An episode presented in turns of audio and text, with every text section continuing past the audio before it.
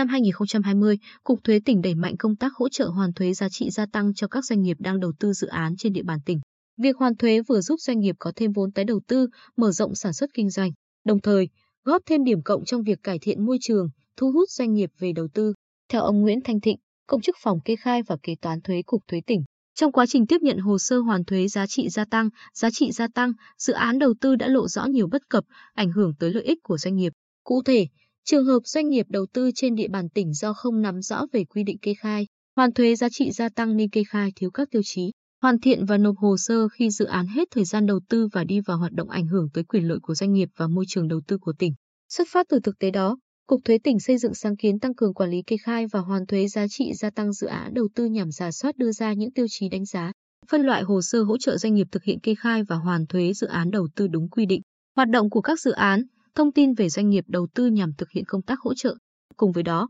khi tiếp nhận những thông tin về doanh nghiệp được cấp phép mới, cán bộ ngành thuế chủ động liên hệ với doanh nghiệp để tư vấn các chính sách, vấn đề vướng mắc trong việc thực hiện nghĩa vụ thuế. Từ giữa quý 2 năm 2020, Cục Thuế tỉnh áp dụng sáng kiến này đến toàn bộ các chi cục thuế trực thuộc nhằm hỗ trợ doanh nghiệp. Kết quả, đến nay Cục Thuế tỉnh đã tiếp nhận và giải quyết 16 hồ sơ hoàn thuế dự án đầu tư lần đầu, tổng tiền hoàn thuế hơn 175 tỷ đồng. Trong bối cảnh doanh nghiệp chịu ảnh hưởng của dịch bệnh COVID-19, cần phải tái cấu trúc, cần nguồn lực tài chính tái đầu tư, việc hoàn thuế kịp thời giúp doanh nghiệp xoay vòng vốn, tái đầu tư hiệu quả. Tuy nhiên, ở mỗi lĩnh vực đầu tư đều có những tiêu chí nhất định, đòi hỏi doanh nghiệp phải nắm vững quy định, áp dụng đúng quy trình về kê khai kịp thời. Chẳng hạn, lĩnh vực đầu tư nhà máy năng lượng mặt trời, một ngành nghề kinh doanh khá mới ở trong nước và tại địa phương. Quá trình hoàn thuế ngoài những quy định chung phải đáp ứng điều kiện trong quy định về giấy phép hoạt động điện lực. Với những thay đổi này, nhiều doanh nghiệp không kịp thời cập nhật. Cán bộ thuế nếu không hướng dẫn và phân loại hồ sơ thì doanh nghiệp khó tiếp cận và không được hoàn thuế theo đúng quy định.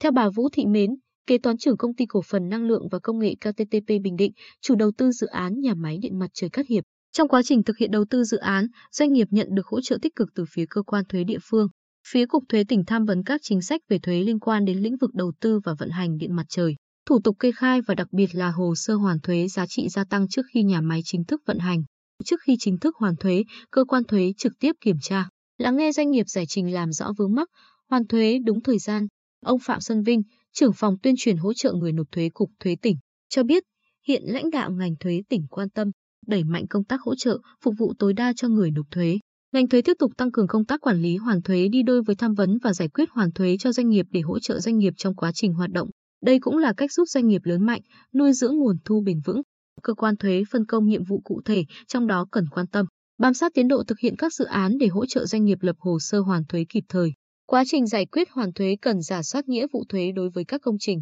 hạng mục công trình của dự án, hướng dẫn doanh nghiệp hoàn thành nghĩa vụ để được xem xét hoàn thuế.